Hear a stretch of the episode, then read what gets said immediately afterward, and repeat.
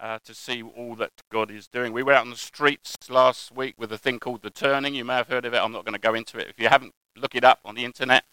We went out on the streets for seven mornings in Orpington for an hour, just an hour on the streets. And in that eight, in that seven hours, we saw, I think it's 78 people make commitments to Christ on the streets just in Orpington. Um, and it's amazing what God is doing. Across London, it happened across London. Uh, in those seven hours, there were 1,144 people that made commitments to Christ on the streets. So look up the turning. You might want to do it here. Um, now, all those people have got to be followed up. The key to it is worship the night before, soaking in the presence of Jesus, out on the streets the next morning with a particular formula that uh, God seems to have anointed for this particular period of time, and that's fine. And then following up these people. So every, I followed up one this week. I got another one this week to follow up. And the idea is you contact them, you say, fancy a coffee, sit and talk to them about coffee. Say, you know, you prayed this prayer, how are you doing? What's it about? You don't say, you must be in church. You work towards that. So you say to them, you know, can we do some discipleship? That we do a discipleship with them. So, you know, you kind of get them to make the commitment. Then you follow it up to make sure it was genuine, to make sure they know what they understood, what they were praying, etc., etc. Anyway, that's that. How long you got this morning? This guy knows me too well. While we were worshipping, I just felt a couple of things that God said to me that I just want to share before we go any further. One, I just had this word, overlooked. And I think there's at least one person, specifically one person, that you've always felt overlooked. So, for example, at school, maybe when teams were being picked, you'd be the one that was left over. And the teacher would have to say, Oh, you go in that team. And you've lived your life thinking like that and feeling like that, that you are overlooked. And it's actually not helped your relationship with God because you think, well, you know, God won't look at me particularly or choose me for anything. I know I'm a Christian, I know I love Jesus, but I'm not going to be any use. And I just feel what God wants to say to you this morning is He has not overlooked you. In fact, He specifically targeted you and chose you to be on His team. He wants you, and so He chose you very specifically for a purpose. And God wants you to forget the past and what other people have done or said and give yourself to the fact that He chose you for purpose. And if you need to be prayed for afterwards, come and see us uh, and well, someone in the team, and we'll pray for you. The other thing was I felt there's somebody here who's got to make a decision, and you've got more than one choice. You're not sure where to go with it. And I think the Lord would say this to you Where is your heart? That's the key to your decision. Where is your heart? And if you say, Well, it's for you, Lord, I, I want to do what you want me to do, I, I'm here to serve you, that's the key to the decision because then the scripture says this He will give you the desire of your heart. That only comes if your heart's in the right place, not your natural heart that wants things. But if your heart is saying, I want to do what God wants, then the decision would be easier because you can choose what you want to do because your heart's in the right place. God will give you the desire of your hearts. And then I think there's someone else who is troubled by your past. There's things in your past that constantly trouble you and kind of sideline you. Because you say, if people knew that, they'd never make the journey with me any further. And God wants to say to you this that it's Satan who reminds you about your past. God never does that. Because if you're in Christ, your past is gone. And it's like God sitting in heaven when you're being reminded of your past, and He's saying, What are you talking about? Got that? God's got the ability to forget. You say, God's God, He forgets anything. Well, if he chooses to, he does. And he's forget, choosing to forget your sin. Your past is gone. It's no longer relevant to you.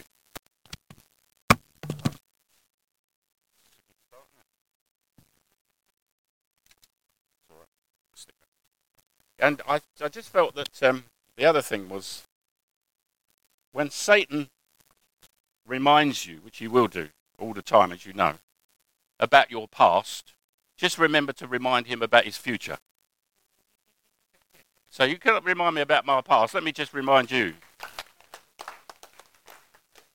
Anyway, we'll leave that. I'm going to. Um, it's interesting that whenever you get up to preach, the worship is important before it. And it's interesting that I've, I've found this happens all the time.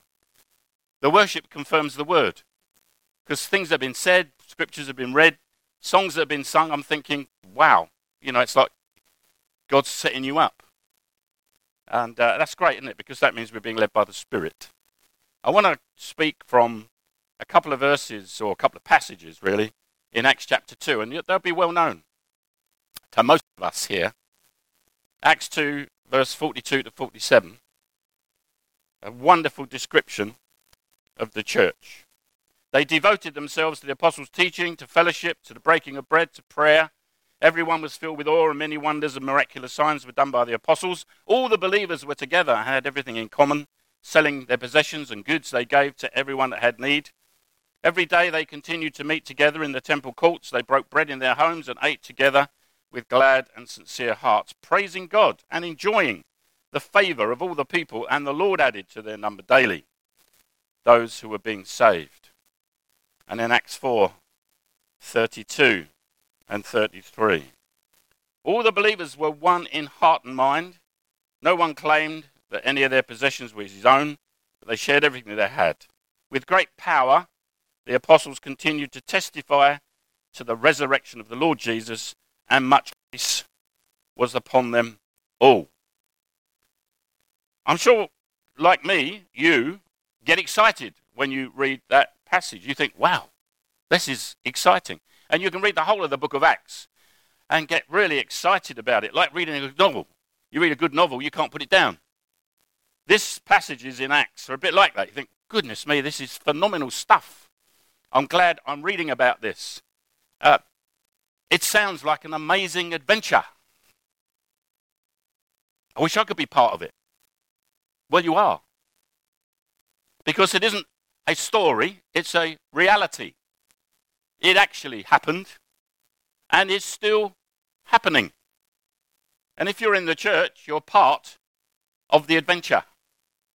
It's not just a story, you're in the story. And personally, I know that uh, I've made it my life's work, really, I guess, to uh, see the church living in the good of these passages. I've got a real desire to see the church functioning as they did in the Acts of the Apostles.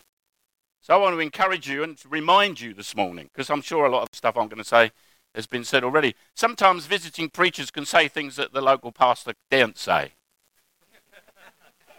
And then I can walk away and say, see you later.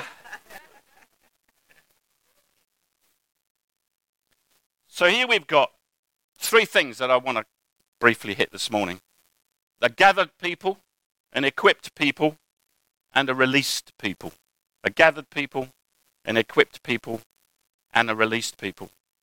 It says in verse 44 of that passage in Acts 4 all the believers were together. Used to be an advert on the television that you probably don't remember. I made, I don't know how many years ago it was, and the guy at the end of it, I don't even know what it was for now, and he just said, well, "I want to be together." Anyone remember that advert? I want to be. We want to be together.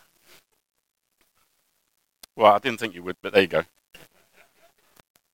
And when it says the believers were together, they were gathered together, it wasn't just that they were meeting in one place, although they were. It's not like a crowd at a, sorry, football match or at a music concert. It's about being joined together on mission. They were together with purpose. They were all involved in something together. It's a lifestyle gathering. It's a calling. Together speaks of same heart and purpose. Acts 4:32. All the believers were one in heart and mind. They had this same common aim and goal, and that was to serve the kingdom of God and the purpose of Jesus Christ. What a privilege that is. And sometimes I think we don't give much acclaim, as it were, to the privilege it is to be involved in the church of Jesus Christ. I think here's the maker of the universe gathering people together to serve him. And we think, wow, that's extraordinary. You know, it's like getting, you, can you imagine getting a letter from the Queen saying, I'd like you to come to the palace and join my team? And you think, what? Where did that come from? You, you would be there quickly, I would suspect. I don't know about the pay, but you'd be there quickly just for the privilege. And the fact you could boast it. You could say, guess what I do? I, I work in Buckingham Palace and I serve the Queen. A few months ago, there was a guy in Buckingham Palace taking a desk apart. And he was under the desk undoing the bolts. And suddenly a voice said, I say, excuse me, would you like a cup of tea?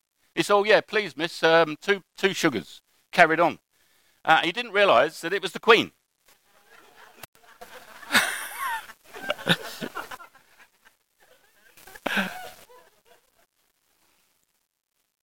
What a privilege.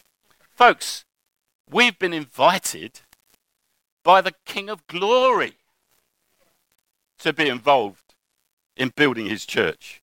Wow. You know, forget the Queen.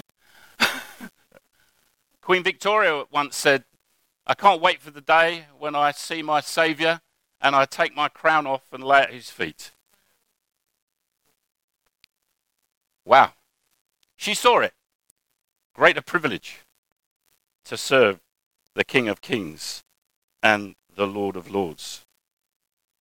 It says in uh, 1 Peter chapter 2 verse 9, you are a chosen people, a royal priesthood, a holy nation, God's special possession, that you may declare the praises of him who has called you out of darkness into his wonderful light. We are gathered together unto Jesus. We are gathered together to one another. We are members of the body of Christ. We belong to one another. We're gathered together to worship. We're gathered together to pray. We're gathered together to be taught and understand the Word of God. And it says in that passage in Acts 2, verse 42, at the beginning, they devoted themselves wholeheartedly. That's what that word means. Devoted means you give yourself to. And God wants us to be a people who are not on the peripheral of church, but we are devoted to it. Devoted to one another, devoted to the teaching, the fellowship. That word fellowship is a Greek word koinonia. It means sharing together in. Partnership, and there's another word for it. In fact, uh, in Philippians, uh, Paul uses the same word and it's translated partnership. And he says to the church in Philippi, I thank my God for your partnership in the gospel, your fellowship in the gospel. You are part of it with me. It's not Paul the apostle doing it, or it's us together doing it. We are God's chosen people. We are gathered together for purpose, the body of Christ. 1 Corinthians 12, but God has put the body together, giving greater honor to the parts that lack it, so that there should be no division in the body, but all its parts should be and have equal concern for one another. There's a quote here by a guy called N.T. Wright, who's uh, written a lot of uh, commentaries, really good stuff. This is what he says The church exists primarily for two closely correlated purposes to worship God and to work for his kingdom in the world. The church also exists for a third purpose, which serves the other two to encourage one another, to build one another up in the faith, to pray with and for one another, to learn from one another, to teach one another, and to set one another examples to follow. Challenges to take up, urgent tasks to perform. This is all part of what we loosely call fellowship. That's our calling, brothers and sisters, this morning. One of the other things that we're gathered to is to pray, and Ben's already mentioned that this morning. So I just want to lay an emphasis on that. Prayer is the key. We say, well, God does what he wants to do. Well, of course he does. But he does it through us, and he says it's not going to be automatic. I want you to get the vision and I want you to pray it in. We have to pray it in. In other words, whenever you're going to grow something, it takes hard work. You've got to dig the ground up, you've got to prepare it, you've got to put the seed in. You don't just stand there and say, Well, thank you, Lord, you're going to grow this. No, it, you have to do the work. It's part of what we're called to do. Prayer is like digging the ground and putting the seeds in. That's prayer. We pray things into being. If we don't pray, we won't see. That's the key. No, Satan loves to stop us praying. Because actually, if anyone finds prayer easy, I'm not going to ask you to put your hand up because I don't know what I'd do if you did. I think we better take over then. prayer is not easy. It's a task that we have to perform because we love Jesus and we want to communicate with him. It gets easier as the time goes on and the relationship with him develops and still we can't not be with him. I remember when I first met my wife, she was just in the church. And I took a little bit of interest, but nothing too much. But then one day I looked at her and I thought, you're not bad, actually. um, and I can remember my dad ran the youth group, and um, Eunice used to come along and uh, make the teas and coffees and whatever else. And uh, after that particular evening, my dad said to you, oh, when you're cleared up, I'll take you home. And I said, no, you won't, I will. And I went, where did that come from? And he looked at me and said, what? and uh, that was the beginning of something different. And I found after that, I, I couldn't, I wanted to be with her all the time. So I'm with her.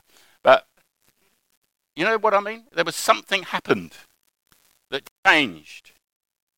When you come to Christ and you start to learn to pray, something happens. You think, I don't want to not be with him and with his people, and I want to pray.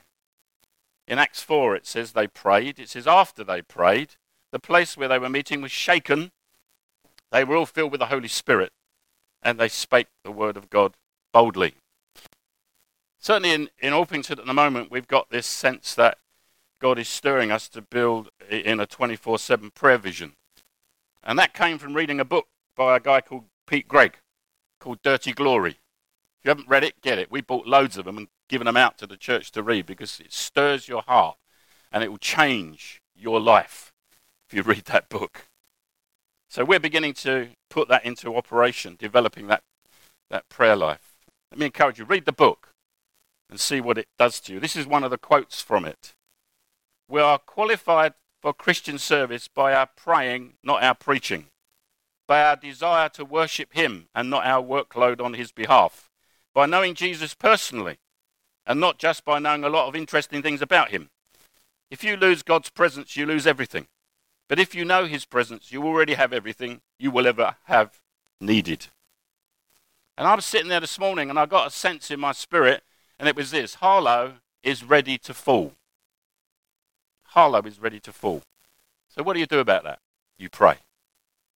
And you say, Show us, Lord, how we can catch the bricks. Because there's a lot of bricks out there that are going to just need you to catch them and bring them in. So you need, I think you need to pray and say, God, show us how. How are we going to do this? How are we going to catch these people? They're out there. The harvest is plentiful. The labourers are few. I'll move on because there's lots of other stuff you could say in that first passage that we could look at, but that was the things, those what I've mentioned are the things I felt God said to do. Equipped was the next thing. Gathered, equipped um, again in that passage, they devoted themselves to the apostles' teaching. Again, they gave themselves to the apostles' teaching. What was the apostles' teaching? Well, it was the fulfillment of all Old Testament scriptures coming alive through Christ, and the apostles having to reteach the Jews about who this Jesus was, and that all the Old Testament, just Jesus was the fulfillment of it. And now, of course, we've got that teaching that Paul brought. That's the apostles' teaching. Most of the New Testament is the apostles' teaching. You need to get into that. Now, don't ignore the old because the new fulfills the old. You need to know the old to understand the new. See what I mean? And vice versa. It's all the scripture is the scripture. But the apostles' teaching, we need to get into it, that we understand it, that it becomes part of us, in order that we can then serve effectively. Ephesians chapter 4. So Christ himself gave apostles and prophets, evangelists, pastors, teachers to equip his people for works of service, so that the body of Christ may be built up until we reach unity in the faith and in the knowledge of the Son of God, becoming mature, attaining to the whole measure of the fullness of Christ. That's what God wants for you. That's apostolic teaching. Apostolic teaching. That you may be built up as the body of Christ until you reach unity and full knowledge of the Son of God, becoming mature, attaining to that measure of the fullness of Christ. That is being equipped. And in that equipping, you will be able to be strong in faith, clear about who you are in God, set free from your past and the lies of the enemy, knowing the truth that because it sets you free, recognizing the gifting in each other, and developing that gifting in enabling each member to be fully involved in the life of the church. That's what it will do. Group life is important in order that you can build closer relationships and actually exercise your gifting in a smaller environment. That's why group life is important. Develops your gifting and your care for one another. God has put gifted people in place in order to serve you, in order that you might grow and develop and become mature. That's what God gave the gifts to the church for, not so that they could do it all, but so they could teach you how to do it all. So you get the evangelist. Let's have an evangelist in our church, and then he can go out and save the lost. No, the evangelist will come to teach you how to go out. We've got a guy called Mike Springer, who's part of New Frontiers, been around for years. He's coming to us next Saturday to teach us how we can reach our family, our friends, our work colleagues in order to reach that. He's an evangelist coming to equip the church to fulfill the gifting and the ministry to what we have been called to do. And then, the purpose of being gathered, the purpose of being equipped is so that we can be released to do the things that God has called us to do. Ephesians 2 For we are God's handiwork, created in Christ Jesus to do good works, which God prepared in advance for us to do. I know what some people are thinking, well, that's someone else. No, it's not. It's you. And you think, well, I don't know what my good work is. Well, there's one way to find out. And that's to start serving. You know, I had someone come to me once and said, I've probably had several people in the past as it happens, but I can think of one guy at the moment. He said, I believe God's called me to be a pastor. So I said, Well, who's following you then? He said, Nobody. I said, Well, pastors have people who follow them. And naturally, if that's your calling, people will come to you. They will start to do that. But you've got to put yourself in a place where they know who you are by serving by being around, by setting an example. Then they will come to you. And in the end, the gifting you've got will be recognized. And you'll be released into it.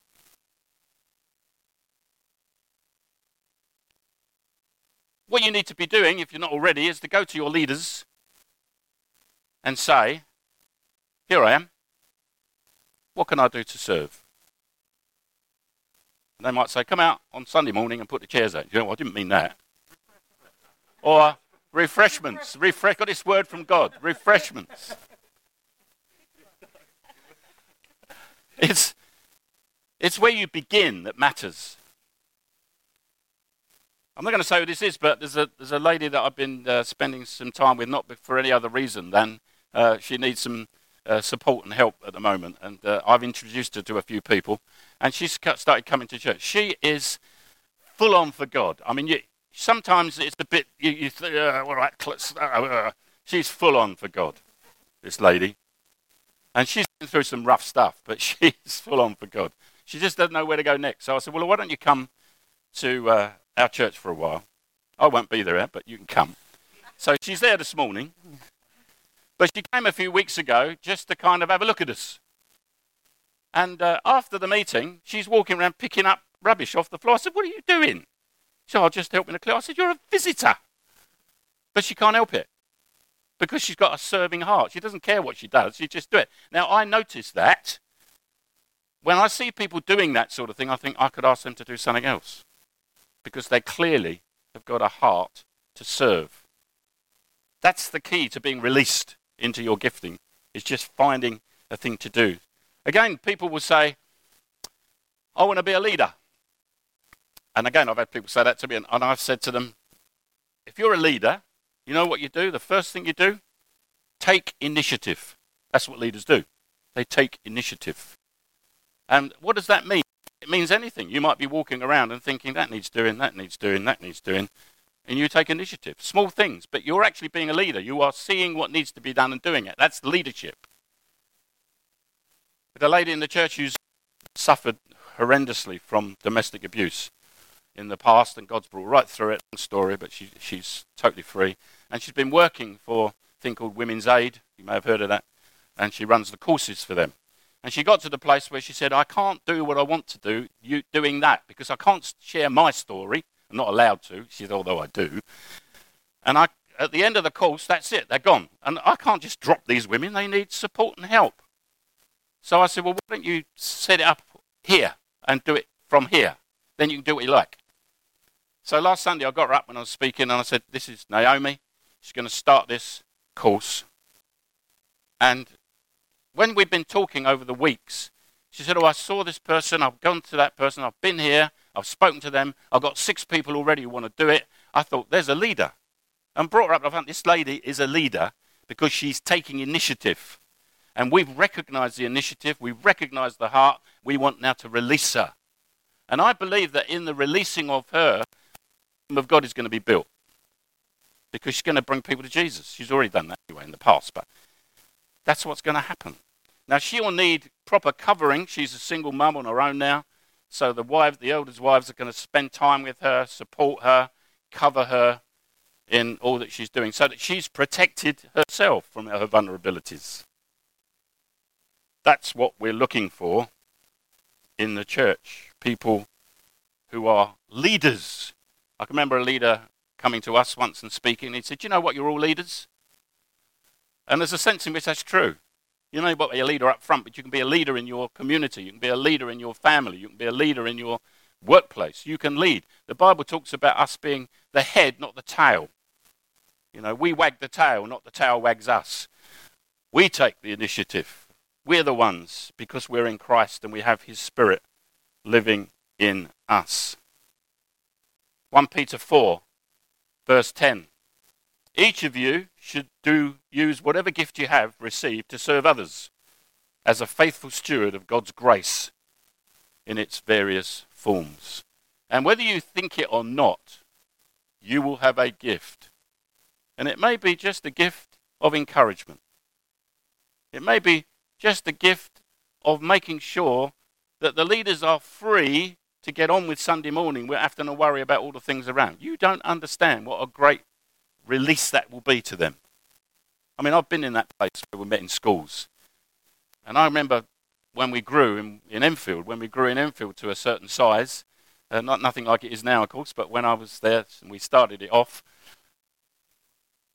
the day came when a group of people came up to me looking really kind of, you know, well, what have I done now? And they said, What are you doing?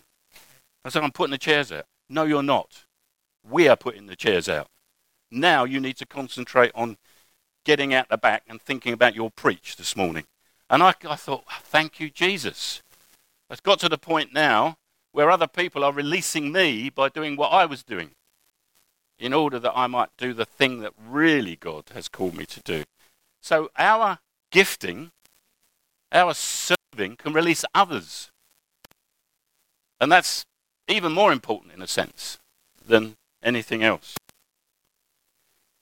1 Corinthians 12, famous again, you know these passages. You are the body of Christ, each one of you is part of it. God has placed the church in the church first the apostles, prophets, pastors, teachers, mir- mir- workers of miracles, gifts of healing, helps, guidance, and different kinds of tongues. Well, notice the word helps is in there.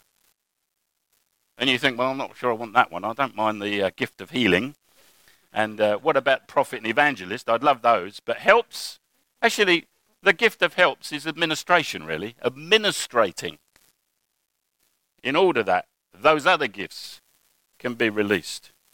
Do all teach? Do all work miracles? Do all have gifts of healing? Do all speak in tongues? Do all interpret? Just eagerly desire the greater gifts.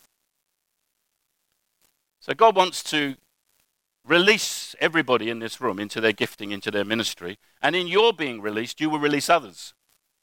And I think to me, that's one of the key things that if I'm doing what I'm called to do, I'm releasing other people to be called what they're released to do what they're called to do. And that is amazing. That's a great privilege.